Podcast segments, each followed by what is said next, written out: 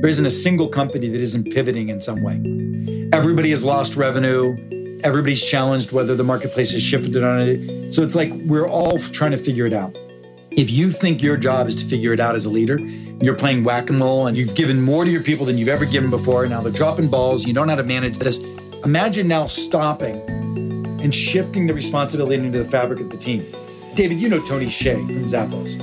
Tony read the book, was one of the first CEOs at the front of the line that said, This co elevation is the operating system under which I need as the emotional operating system and the mindset operating system under which holacracy is going to work at Zappos. So he had me come into the company and, and work with him there. Because if you're going to start flattening organizations and start empowering individuals to innovate and to break through and to bring in outside thinking, you cannot keep a chokehold on it from authority and a hub and spoke leadership. Welcome to the Best Self Management Podcast. I'm David Hassell. And I'm Shane Metcalf. Me and David have been working together along with our co founder Nazar and all the amazing other people that are a part of 15Five for the last seven years. And we are not the same people that we were seven years ago. One of the things we're a big stand for is like, how do we actually embrace the whole person and understand that can we support someone in thriving in their whole life? And if we do, then they're probably going to contribute more at work. Your mission is to attract the best talent, retain your high performers, and maximize everyone's potential. All right, welcome to this episode of the 15Five Best Self Management Podcast. I'm David Hassell. I'm Shane Metcalf. And we are here with Keith Ferrazzi. Keith, so awesome to have you. Many of you may know Keith, but he is the founder and CEO of Ferrazzi Greenlight, a management consulting and team coaching company that works with many of the world's biggest corporations.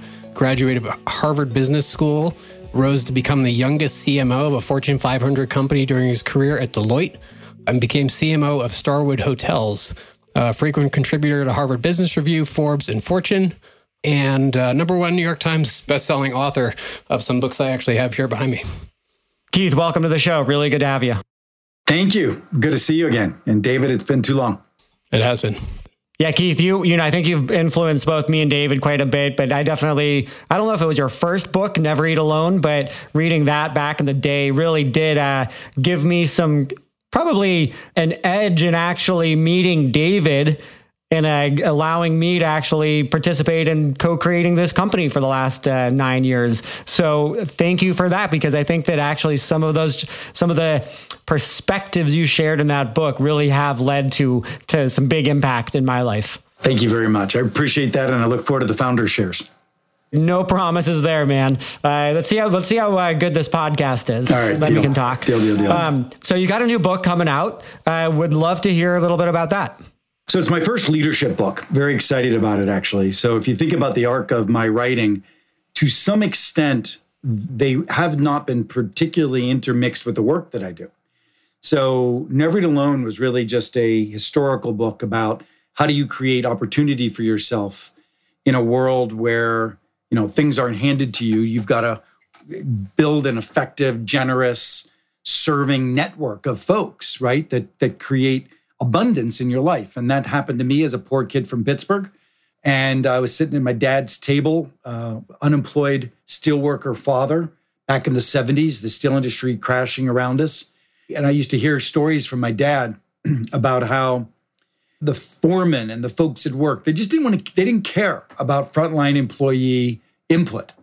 And i made a commitment early on in my life that i was going to do something like that about that. I was going to grow up i was going to be a politician i thought i thought by being a politician i'd be able to make sure that families like ours you know didn't get this unemployment and, and disruption and I'd, I'd, make american industry strong again those were the words of a young man in, in pittsburgh and then over the years what i discovered was that there's so much to be said about the value of peer to peer and peer engagement in transforming organizations.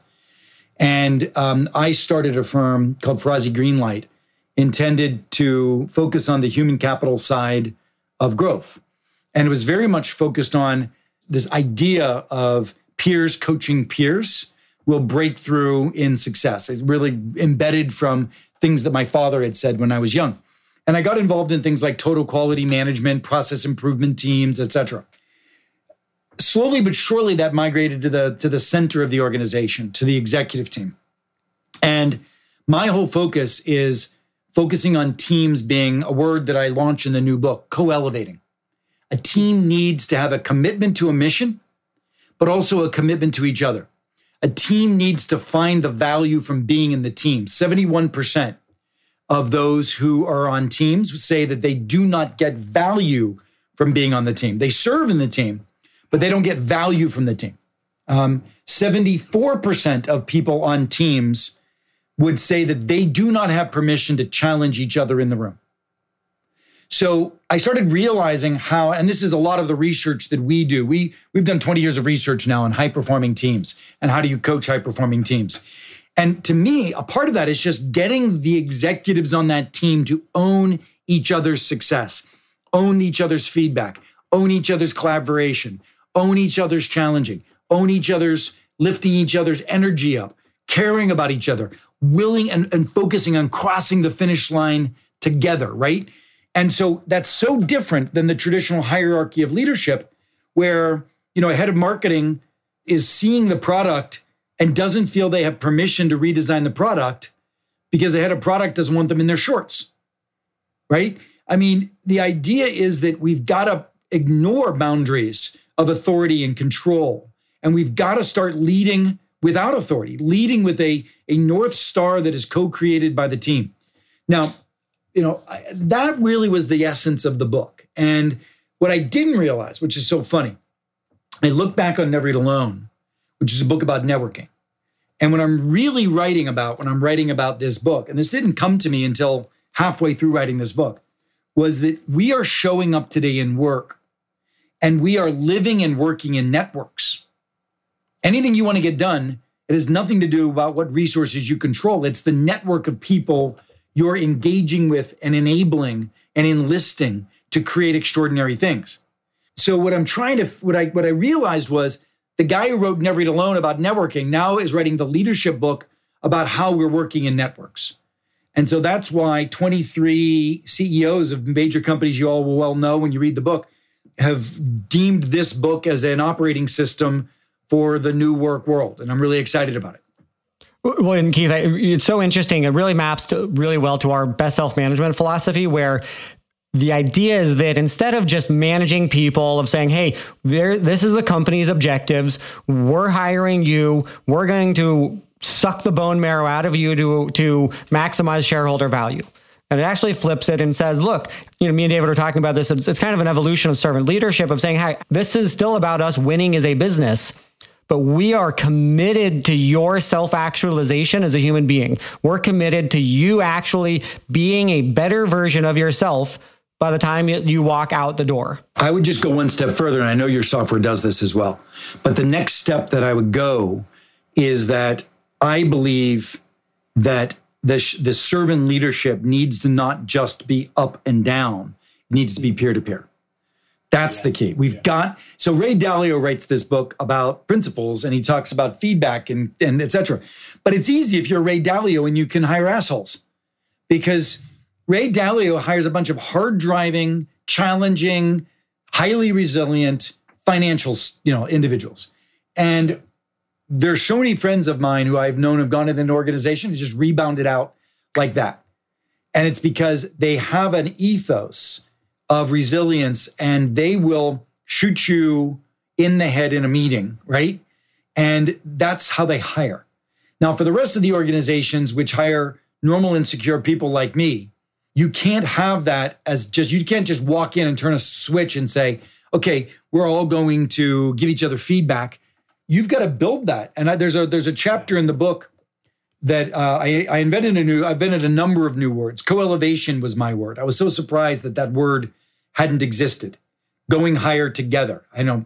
Yes. And the other word I created because I had to, I did to do this in the course of my my coaching, was uh, porosity. I used to be a chemical engineer at uh, Imperial Chemical Industries many years ago, and like wood is porous; it absorbs. Glass not so porous, right? You need to make the people around you open to your message, porous. Great leadership is a part of opening others to your leadership. Now, if you're re- if you're relying on hierarchy, then you don't need that. But that's not going to work either these days because most most kids that work for you don't give a damn about your hierarchy. And yet, what I'm talking about is leadership now is peer to peer leadership. How do you teach your folks to lead peer to peer? And that is the essence of the book. And that was the germination of the reason to write this book. I originally started, by the way, trying to write a book about peer to peer coaching. What I said was every relationship we have has coaching in it, right? That was my principle. Every relationship we have, you and your spouse have a coaching relationship. You may not be very good at that with your spouse, um, but you, but it's a coaching relationship. And I, and I really meant that. Like every relationship. I, I think I'm really good. She doesn't think I'm that good. Isn't that amazing? she should read the book then. She should read the book. Do you think it, do you think it, it, there's a big difference between say like senior leadership teams and other cross-functional teams of different managers? Did, did you find a difference between uh, folks in different kind of stature and roles in organizations? Yes and no. I mean, what I find is the higher up in the organization, the more pig-headed people get, which is why I get paid money to be at those executive Can teams. Can you define pig-headed? Pig-headed. Just, uh, the technical definition. Uh, just obstinate. I mean, I could go as far as narcissistic, but obstinate and stuck in their ways, etc. Um, just look, I mean, even just simply the, the principle of development. I mean, the very senior leadership doesn't think of itself as getting a lot of it or needing a lot of it. And in, in the day of transformation that we're in today, we need a ton of it. There's a little exercise I do when I'm coaching a team, and I talk about it in the book. Uh, I say, How many of you think that you have to grow as a leader both your hard skills and your soft skills by by what? What percentage do you think you have to grow as a leader in order to meet the market demands today? And I let them argue about this. Most of them come up with somewhere between 20 and 30%, right? Some industries, they say 50 if they're going through a major, major transformation with outside pressures. And then I say, okay, raise your hand if you agree with that number. Everybody raised their hand. And I said, keep them up. Now look around. How many of you think that it's your job to get your peers there? And I'll bring the hands down. Now, think about that. You know, Shane, I don't know who your CMO is, but is it your job to make your CMO better? And is your absolutely C- and is your CMO's job to make you better? Now we say that, but bullshit if we do it. We don't. Yeah. We just don't. But I, I would actually argue, you know, it's interesting because we have this ethos of best self management. And my belief is that as leaders, we have to be focused on ourselves first and becoming our best selves and then supporting our teams but i you know i think we have thought about it as you know the leadership helps the leadership team leadership team helps their teams but i don't think we've put a lot of thought into the peers. It's a, it's a whole new idea it really is i think i'm i'm i think i got something really unique here but what I what I've been finding is that the essence of this, this is General Motors chief financial officer said that the essence of this principle was the reason they didn't go back into bankruptcy. You know, there's uh, another example in here of one particular company that was able to add 20% to their share price from this. There was another company that adopted this and, and went from being told by bankers they couldn't do an IPO to having one of the most successful IPOs and 20 share points, not percentage points, 20 share dollars higher than they had expected to, to go out with. So, Keith, can we talk a little bit about why the old model of hierarchy is not only dysfunctional in good times, but in the current pandemic, the current uh, new world of work, why it's even more, uh, you know, it's, it's, it's unbelievably ill suited for this. And I'd love to hear your thoughts on that. Sure. Um, well, it's simple. I think any of us who are leaders, and all of us are probably listening to this call in some way. And hopefully, I, that's, by the way, the other thing. When I was at Deloitte, I was a kid in my early 20s, and I became chief marketing officer before I was 30. That's leading without authority. And the same formula applies in this book. And so I really I write the book on two different dimensions at the same time. I write the book for executives who got to let go of thinking that the only way they succeed is by gaining more authority and control in order to be transformational. And I write it for those without positional or titled authority in terms of how do they become uh, bona fide leaders in the company, right? So it's for both of those. The answer to your question, though, is I think, you know, any of us must feel right now that we're running around playing whack a mole. How difficult it is it right now to keep up with everything we're trying to do. There isn't a single company that isn't pivoting in some way everybody has lost revenue. Everybody's challenged whether the marketplace has shifted on it. So it's like we're all trying to figure it out. If you think your job is to figure it out as a leader, you're playing whack a mole and you've given more to your people than you've ever given before. Now they're dropping balls. You don't know how to manage this. Imagine now stopping and shifting the responsibility into the fabric of the team. David, you know Tony Hsieh from Zappos. Yeah. Tony read the book. It was one of the first CEOs at the front of the line that said, This co elevation is the operating system under which I need as the emotional operating system and the mindset operating system under which holacracy is going to work at Zappos. So he had oh, me wow. come into the company and, and work with him there. Because if you're going to start flattening organizations and start empowering individuals to innovate and to break through and to bring in outside thinking, you cannot keep a chokehold on it from authority and a hub and spoke leadership. It, to me, it doesn't sound like you're saying you need to actually blow up the hierarchical org chart in order to apply these principles. And that's what I think is really interesting around some of the the uh, the different models that we have been implemented. Is it's like, oh, it's a little too complex, and you know what? We actually don't want to completely depart from the org structure. And so, can you talk a little bit around, well, how do the principles can still inform well, look, I leave it to my alma mater, Deloitte, to figure that stuff out. Right there, there's uh-huh. there's a lot of people out there who are going to get paid a lot of money to figure out the new org design models and whatever else, holacracy light or whatever it is. Listen, all I care about is that one individual in your company who has a transformational vision starts by saying, I've got a transformational vision. This is sort of the process. I've got a transformational vision. Now, I'm going to go to my first team member so let's say it's, you know, I'm the chief marketing officer, I'm the head of HR. I don't give a damn who you are. You have a transformational vision around the future of the product today, right? And you then start going to your peers and saying, you know, we are going to have to pivot. What are you thinking we need to do? And you start to co-create a vision. You don't go to a person and and I there's there's a chapter in here in my first book I talk about uh, balance is bullshit because I hmm. basically say you, you got to live a blended life to be full, you know? And I, in this book, I'd say buy in is bullshit. So maybe there's some, I have to figure out what the next one will be for the next book. But so you're saying the bullshit is part of your brand? My brand is bullshit. Yes. yeah. Um, but the buy in is bullshit is that I am sick and tired of people creating answers in their head or in their silos and then going out to sell it to people. You have totally yeah. missed the innovation co-creation. Now, who taught me that was Peter Diamandis. Peter's one of my best friends, uh, founder of the X Prize, Singularity University, writer of the book Bold, Abundance, etc. Just a brilliant guy. But what he what he taught me was the power of crowdsourcing, the power of inclusion to get extraordinary thinking.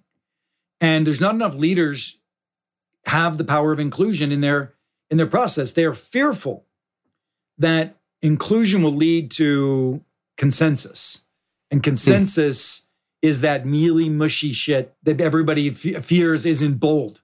But the reality of the way I try to teach it in Leading Without Authority is you invite bold, but then you reserve the capacity to make bold choices too. So you don't try to placate. And a part of that is like shifting of the contract. If somebody gives you bold input, you say thank you, but you make it clear that it's yours to take that as a piece of data. Feedback is data. It's not a directive. So if you're giving feedback peer to peer, unlike when a boss gives, so if David gave Shane feedback, then there's some implication that there is an authority or directive associated with that feedback, right? But if Shane gave the CMO feedback, then the assumption is that Shane gives a damn enough to give feedback, right? But the CMO controls what to do with it. There's a reason. Well, because it's not actually my job to give the give it's some, well, one of my peers feedback? To give it, but it's not your right to expect it'll be used. And and so is that new social contract what would have say a VP of marketing uh, or a VP of product not feel threatened yeah, by the idea exactly. That, right? and I facilitate these in forums of teams. So I don't believe in executive coaching as much. I mean, I've got an executive coach, but I don't believe in what we do is not executive coaching. We team coach. So in the room, when I'm in the room with the team, I am saying, okay, let's do let's do an open 360. So everybody, we're going to go around the room, and everybody is going to say to David, we always start with the CEO. David, what I most admire about you is X. Everyone's going to tell you, right? And then everyone's going to say, David, because I care about you and I'm committed to uh, our success and you're so important to our success, I might suggest. And everybody gives you feedback. But I might suggest is different than you need to, right? And then all, everybody does the same for Shane.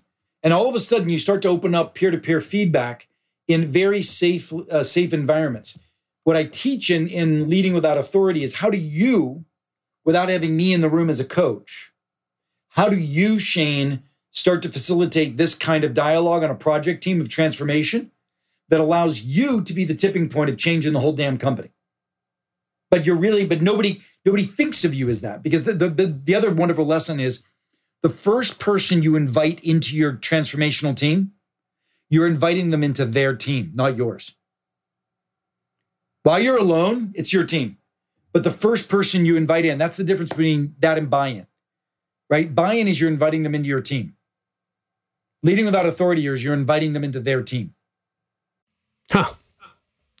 So how, how do you address this in a situation and perhaps a culture of fear where feedback typically is seen as threatening and especially if peers are giving you feedback it's because they're trying to take you down and there's a lot of internal competition and so it isn't actually going to be seen as oh you're in this for me you actually want me to succeed I have to climb the ladder and that's always at somebody else's expense. So there's a whole chapter called serve share and care. It's an entire chapter focused on how do you earn permission to give that kind of feedback? And it starts by having that person totally recognize that you're in service of them. You can't have this contract if you're if the person you're giving the feedback to thinks of you as competitive. You've got to assuage yes. that. You've got to work. You've got to work. And this is the thing that I, I, I say to people. There's I was I was working with this one team, this Irish guy. I don't know. I, I didn't why I said he was Irish, but he sort of leaned on this he said, "Oh, I'm Irish, and I just say what I'm thinking." Um, mm-hmm, right, right. And I was like, "Okay, that's interesting. That'll be good because I'm I'm a big proponent of candor, right?" And then what I realized was, I said to him after the second meeting, I said, "I said, Sean is actually Sean, not Shane. Sean, um, you know, what I realized your desire to say what you're thinking is lazy." You're doing none of the hard work to make sure what you're thinking lands appropriately on people. Right. You're you're either lazy or you're a jackass. And I'm not sure which you are. I was just saying this to him. Hey, this is exactly David's feedback to me two like two weeks ago. but the the point that I'm trying to make is, I mean, by the way, this is the kind of coaching I do. Like, I don't take any bullshit. My job is to get this team in a short period of time to transform. Done. That's my job. Right. By yeah. the time I leave, they have rebooted their social contract. I love the fact that you use that word, David. I don't know if you had read it in the preamble of the book, but that's exactly what we're talking about. We're talking about totally a rebooting of the social contract. There's three stages to rebooting a contract, and I walk you through it in the book. One stage of rebooting the contract is getting people to awaken. Oh, oh, so they know that that raising hand exercise. That's an awakening yep. moment. Oh, oh wait, no, I don't really think it's my job to help that person be successful. It is not my responsibility. Should it be? Why would it be? Right? That's powerful. The awakening aha moments. And I have eight attributes of a high performing, co elevating team that uh-huh. we coach to. It's great. Right? And peer to peer development is just one of them. So the awakening is first. And I have a diagnostic. And it, by the way, if you want to, I know you all are very focused these days on virtual teams. In 2012, I did a ton of research, $2 million worth on high performing teams in a remote world, and nobody gave a damn. Spin ahead, and people give a damn. Eric at Zoom named me the leading thinker in the area of remote teams. And so I've been doing a bunch of stand ups over there at Zoom. But I've, I've created a website called virtualteamswin.com, and I put all of the resources that we have there. And one of the things that's there is a guideline on how to do a light social contract discussion with your team. Hmm. And I have all eight of those areas and some questions you ask your team. The problem is, you all know, and Shane is the chief culture officer, you know this. The problem is, awakening isn't anything until you turn it into practice. Right. So once you get people to awaken to a new contract, then you got to follow it really quick with practices like that Open 360 The first time somebody does an open 360, they think they're going to die. Then they were like, wow, that was very beneficial. So keep adding the practices. And that's what well, really you know, and, and, I love it because you know I think there is unspoken social contracts about don't actually tell the truth to people to their face. Yeah, well, 74 I think I told you this. 74% of teams say they can't challenge each other. Right. The conflict avoidance and there's a whole candor is one of my categories of 8. And one of the practices, I created this thing called uh, Yoda moment. You know Yoda, right? Yep. A little Yoda character. Yoda is to me the all wise character. Now, I say to my teams, the wisdom of Yoda exists in every team, but we just don't hear it. And this is the big awakening that I've been working with my teams on is right now as you look around the marketplace, your team can pivot right now.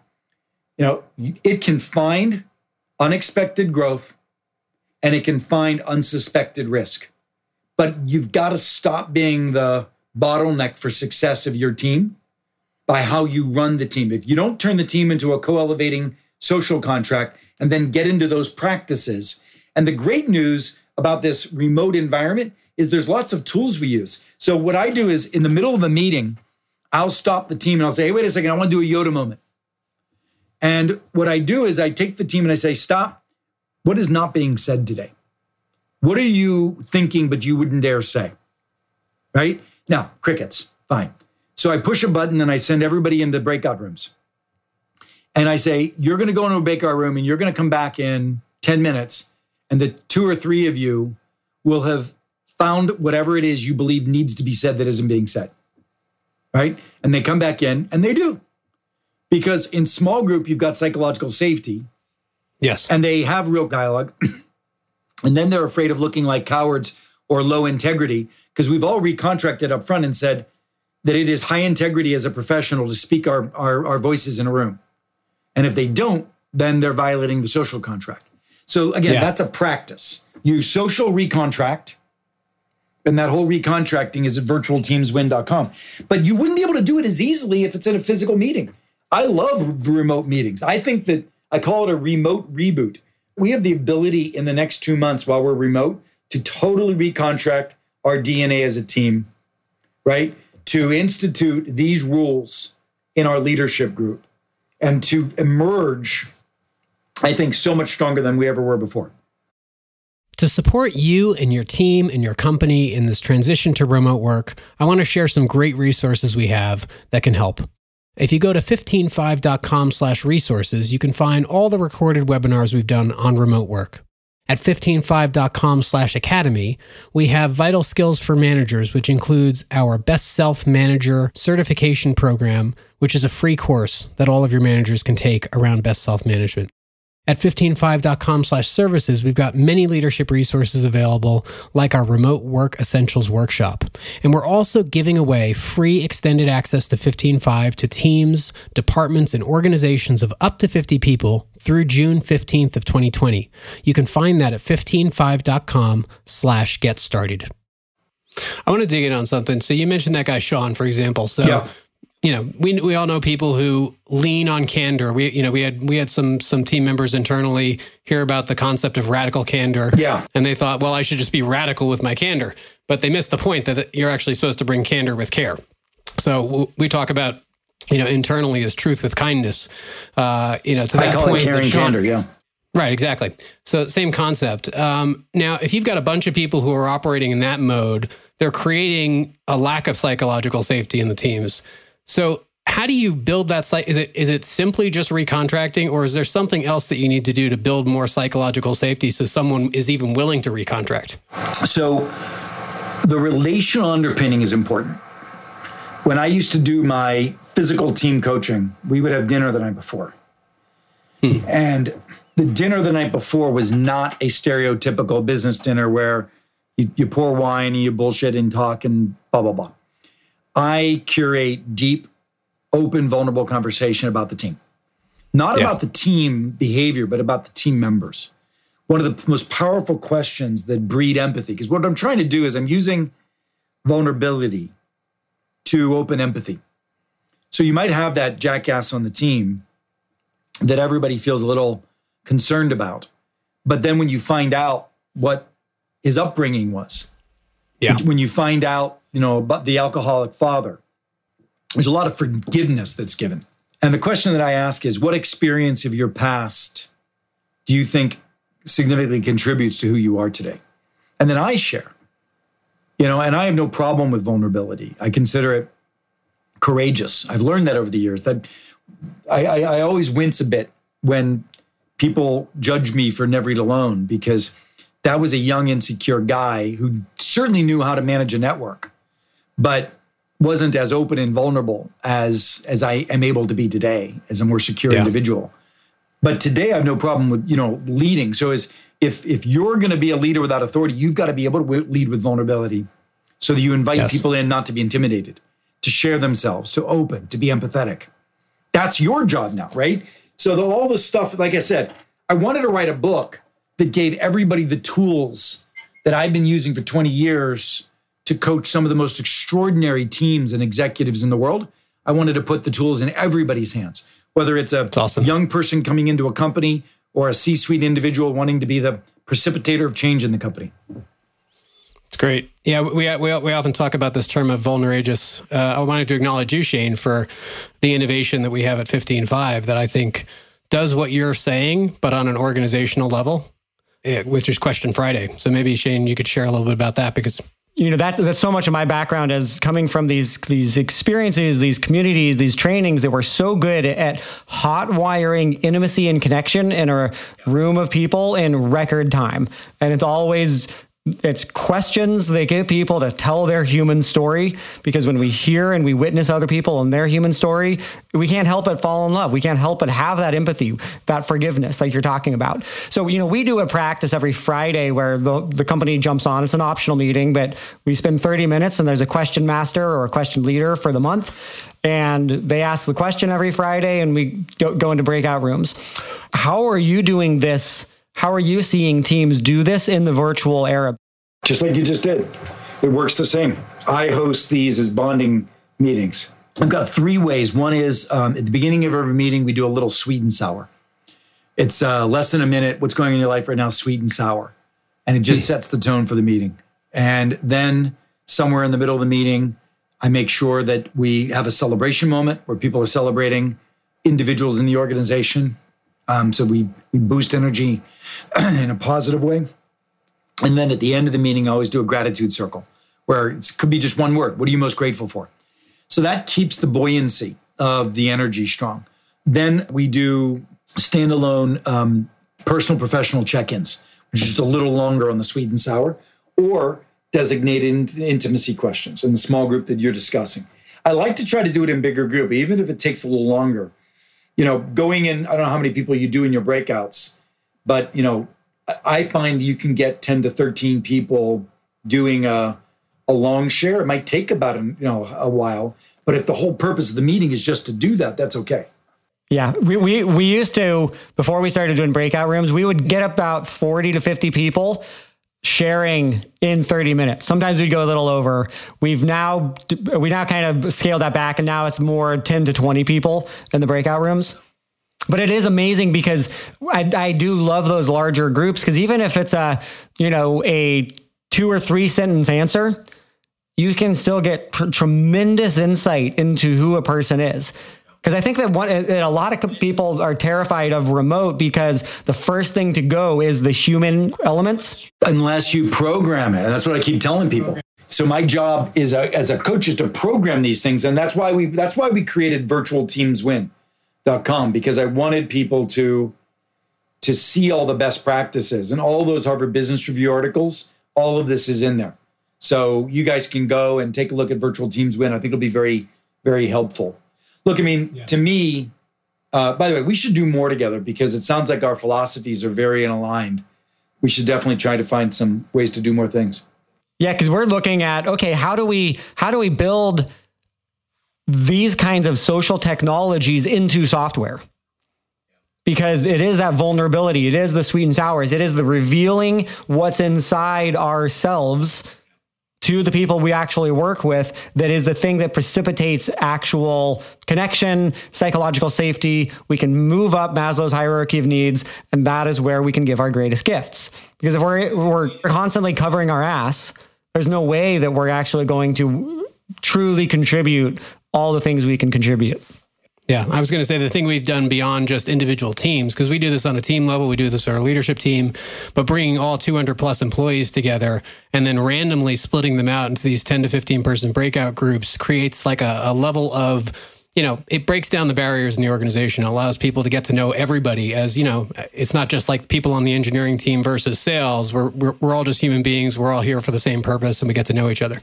I do this all the time within cross functional facilitation of it's so important to do at the beginning because you need people to challenge. And anyway, yes, vulnerability is the key that opens up the bridge to empathy. And on the other side is productive relationship. So, Keith, you've got the book coming out. It's it, when is it released? Today. Fantastic. Where where can people find it? Everywhere. Amazon. I mean, you know, the most ubiquitous place is Amazon. Very excited about it yeah, just I couldn't be more thrilled. I really am. Uh, we also, I don't know. By the way, I don't know if it's still available. We had created a a free course for anybody who pre-ordered the book before the pub date. That they got a, a video course, a seven module video course. So if they run and get it quickly, I'll tell my team to keep it open for a while. If people run to for the week of the the, the launch, that's great. Where can they find that? You can get it at ferrazzilearning.com. Perfect. Where do you think this is all going? Lots of new social contracts being written right now. Where do you think we're moving? Are people going to stay working remotely? Companies going to increase flexibility? Where's it all heading? Well, uh, some yes, and absolutely. Um, I think there's a lot of people that just won't want to go back in the same way, only on purposeful ways. Like, what are the reasons to go back? And let's and of course, social engineering is going to be a part of that. Um, what I love about what we're doing is, and this is what you said earlier, if you don't, in a remote world, if you don't attend to a lot of these things, the wheels start falling off. So they have to become very purposeful. And software like yours, practices like mine, coaching like we do, all of that makes everything that a lot of people do as an art form accidentally makes it yes. systematized and purposeful. So, what I think the increasing remote work is going to increase demand for your and, and our services. but at the same time, which I think is good, it's going to equalize everybody, and everyone's going to want to be able to um, have a competitive advantage by engineering human capital in a different way. Um, yeah, it's like re- really rehumanizing business. I feel like a lot of humanity was taken out of business in the last number of decades, and this is the time to bring it back. Amen. Amen. Well, thanks for your time, guys. Thanks so much. Yeah, this has been great. Really good to reconnect. Anywhere else people can find you that they should should look to follow? I love playing on Instagram. I, am publishing a lot at LinkedIn. Um, but I think virtual teams win, and uh, Ferrazzi Greenlight is the name of my my firm, Ferrazzi Greenlight. But uh, yeah, just follow us and stay in touch. We'll, I'm sure we'll be finding ways to be on people's radar screen. Awesome. Thanks so much, Keith. This has been great. Thanks, Dave. Thanks, Shane. Thank you to our producer, Counterweight Creative, to our executive producer, David Misney, and guest coordinators, Sydney Lee and Suzanne Haight. One of the easiest things you can do to help us spread the message of being and becoming your best self at work is to write a review on Apple Podcasts or just share this episode's link on your favorite social media channel. If you have any questions or comments, please email me and Shane at podcast at 15Five.com. We'd love to hear from you. And finally, thank you.